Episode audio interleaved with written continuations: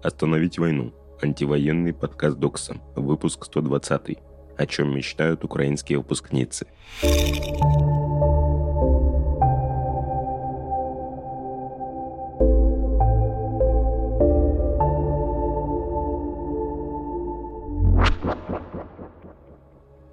Привет, я Шура. У меня есть две мечты. Первая – это мир, а вторая – поступить на бюджет в университет. Я знаю, что они обязательно исполнятся – говорит мне Настя, закончившая в этом году школу в Чернигове. Сегодня мы выпустили монологи трех украинских выпускниц – Кати, Ули и Насти. Вы могли видеть их в фотосессии украинского фотографа Станислава Сенникова.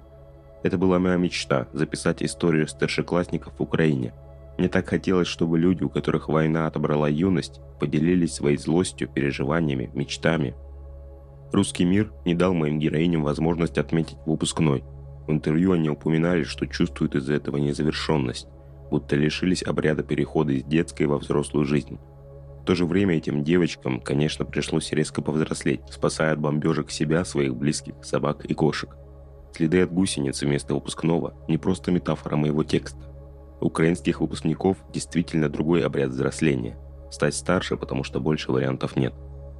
Настя описывала мне платье, которое она хотела надеть на выпускной – лиловая длинная с корсетным верхом. Вчера девочки наконец получили аттестаты. Без праздника, зато в родной школе. Увидела у Оли в сторис фото с вручения. Она с ленточкой выпускница, с кудрями в лиловом платье. Какое счастье, что в том самом платье. Мои чудесные украинские выпускницы. Как же я мечтаю, чтобы вы все смогли скорее надеть красивые наряды. Пусть не в честь выпускного. Пусть это будет день, когда Украина победит в войне. Что произошло за сегодня? Война, 127 день. Обстрелы. В результате вчерашнего ракетного удара по Николаеву погибло 7 человек. Еще 6 получили ранения. Об этом сообщает губернатор Виталий Ким. Миссия ООН подтвердила убийство мирного населения в 30 городах Украины. Эксперты ООН подтвердили гибель 3924 мирных жителей и ранения у 4444 человек. Управление считает свои цифры достаточно консервативными. Они включают только полностью подтвержденные случаи. Управление также получили сообщения об убийствах, предположительно российскими военными. Более 300 мирных жителей более чем в 30 городах Украины. Только в Бучу удалось подтвердить 50 убийств гражданских лиц, в то время, когда город находился под оккупацией. ООН также удалось подтвердить 23 случая сексуализированного насилия – еще в результате боевых действий были разрушены или повреждены 182 медицинских и 230 учебных заведений. Российские войска покинули остров Змеиный. Об этом сообщила и российская, и украинская стороны. Россия назвала вывод войск с острова жестом доброй воли и заявила о том, что решение ВСРФ вывести гарнизон с острова Змеиного не позволит Киеву спекулировать на теме невозможности вывоза зерна. Борис Джонсон анонсировал дополнительный пакет военной помощи Украине для наступательных действий в размере 1 миллиарда фунтов. В него войдут системы ПВО, беспилотники, оборудование для радиоэлектронной борьбы и снаряжение для военных. Это увеличение финансирования ознаменует новый этап международной помощи Украине. Он будет направлен на создание новых возможностей, в том числе сложные системы противовоздушной обороны, беспилотные летательные аппараты – новое оборудование для радиоэлектронной борьбы и тысячи единиц жизненно важного снаряжения для украинских солдат, прокомментировал решение Джонсон. Великобритания станет второй после США страной по количеству помощи Украине. В Марийском государственном университете студентов приглашают поучаствовать в добровольческой миссии в Донбассе. За участие в миссии студентам предлагают более 50 тысяч рублей в месяц. Согласно паспорту объекта, студенты должны будут заниматься распиловка деревьев и сухостоя, уборка территории, покосом травы, планировкой песка и другими задачами, связанными с обслуживанием территории. В Чернигове начался суд над российским танкистом, расстрелявшим жилой дом. В Деснянском районном суде началось слушание дела российского танкиста Михаила Куликова, обвиняемого в обстреле жилого дома на окраине Чернигова. Преступление квалифицируется как нарушение традиций обычаев войны. Ему грозит от 8 до 12 лет тюрьмы. Утром 24 февраля колонна российских БМП и танков, в одном из которых ехал Куликов, вторглась в Украину через Беларусь, села Синьковка Черниговской области. 26 февраля Куликов получил приказ от своего командира майора Леонида Щеткина выстрелить по многоэтажному дому, который он выполнил. Сам Куликов признал свою вину во время слушания. Слушания, по сути, начнутся на следующей неделе. Михаил Куликов, 31-летний житель города Алтайск. Он служил по контракту оператором-наводчиком воинской части 41659 35-й отдельной гвардейской мотострелковой бригады в составе 41-й общевойсковой армии вооруженных сил России. Amnesty International назвала бомбардировку Мариупольского драмтеатра явным военным преступлением российских войск. Проект. Брифинги Минобороны России содержат множество фальсификаций. Проект выпустил расследование, которое показывает фальсификации Минобороны России в отчетах о количестве уничтоженной техники Украины – Издание проанализировало почти 200 брифингов Минобороны с 24 февраля по 26 июня и сделало вывод, что цифры уничтоженной техники сильно завышены. Например, представитель Минобороны Игорь Коношенков заявлял о 215 сбитых украинских самолетов. Согласно данным проекта, это составляет 111% от имеющегося от Украины количества. По открытым источникам на начало войны было известно о 98 военных самолетах, 35 транспортниках, десятках учебных и 5 специальных машин, всего 199 единиц техники. Коношенков также отчитался об уничтожении 132 украинских вертолетов. На начало войны Украина располагала только 122 единицами. Позднее еще 28 вертолетов поставили Чехия, Словакия и США. Согласно докладам Министерства обороны, выходит, что Украина потеряла 88% всего количества вертолетов – Помимо этого, представитель Минобороны не единожды отчитывался об уничтожении практически всей боеспособной авиации киевского режима. Первый раз это заявление он сделал 6 марта, после чего позднее заявлял, что в небе Украины было сбито еще 122 самолета и 119 вертолетов. Кроме повторного уничтожения военной техники, Коношенков неоднократно сообщал о населенных пунктах как минимум дважды захваченных российской армией.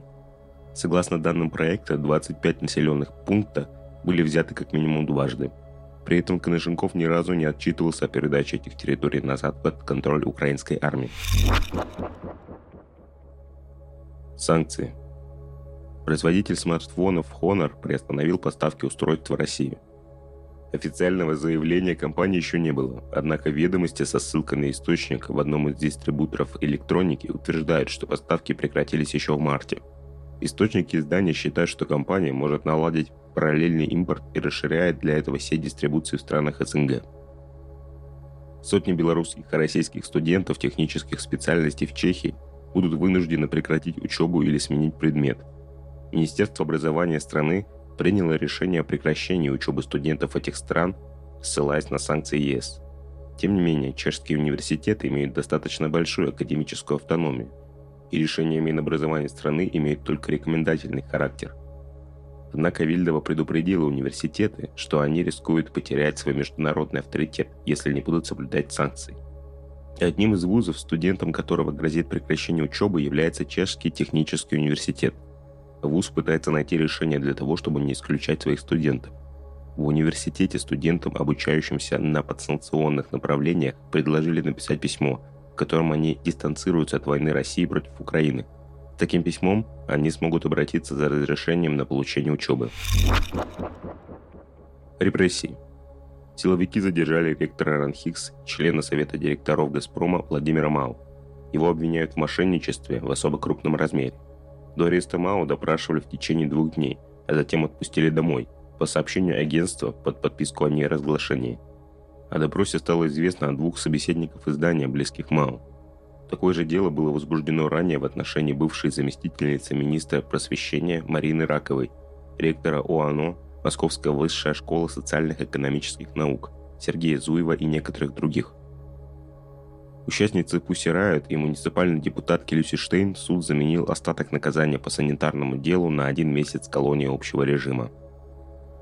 Генпрокуратура внесла в реестр запрещенной информации статью верстки о преступлениях российской армии на оккупированных территориях Украины.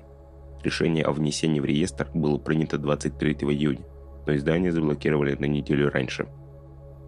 ФСБ задержала новосибирского ученого Дмитрия Колкера по подозрению в госизмене. Мужчину забрали из больницы, на тот момент он находился в предсмертном состоянии. Его обвинили в том, что он предоставил Китайской Народной Республике данные, содержащие государственную тайну. В 7 часов забрали больного человека, который практически при смерти и питался через трубочку в Вене из частной клиники. При этом только там ему могли помочь, рассказал изданию сын Колкер.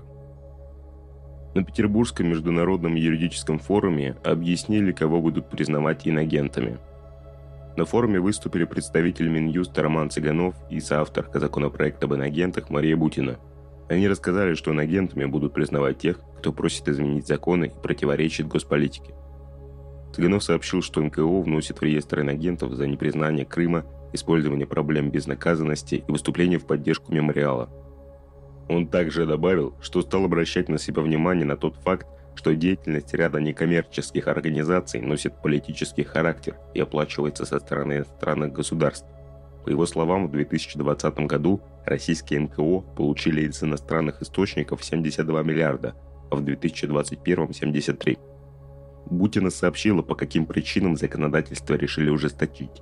Она также предложила ускорить наступление уголовной ответственности для инагентов – Суд продлил арест петербургской художницы Саши Скочеленко до 1 августа. Сашу обвиняют в распространении фейков о действиях российской армии. Мы рассказывали подробнее о деле Саши и о том, что можно сделать, чтобы ее поддержать. Сопротивление. Транссибирская магистраль остановил свою работу из-за диверсии на путях. В Сковородинском районе Забайкалья на железной дороге произошла крупная авария – 14 грузовых вагонов сошли с рельсов на перегоне с Гипеева Большая Мутная.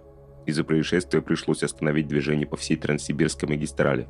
Активисты движения «Останови вагоны» взяли на себя ответственность за диверсию.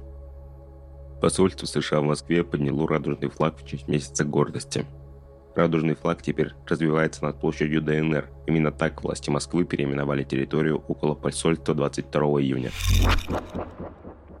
Что сделать? Также на Доксе сегодня вышел гайд для тех, кто хочет написать письмо политзаключенным. В тексте можно узнать, как выбрать адресата и правильно отослать свою весточку, есть ли цензура в колониях и можно ли делиться грустными новостями в такой переписке. Пожалуйста, продолжайте писать политзаключенным. Сейчас их становится все больше в России и Беларуси. Как отвлечься хотя бы на минуту? Недавно я впервые с начала войны подстриглась. Мне кажется, это классная практика, чтобы расслабиться и вернуть себе свое тело – Сначала я увлеклась поиском мастерки в незнакомом мне городе. Она казалась очень вайбовой, и за полтора часа вместе мы наулыбались. В ее студии наслаждалась большим деревом и наклейкой «Слава Украине». Чуть не заснула от релакса, пока Лаура состригала мои кончики. Наконец покрутилась перед зеркалом с новой прической. Даже забыла какое-то приятное ощущение. Как вам эта рассылка? Мне будет очень интересно почитать ваши впечатления от материала про выпускниц.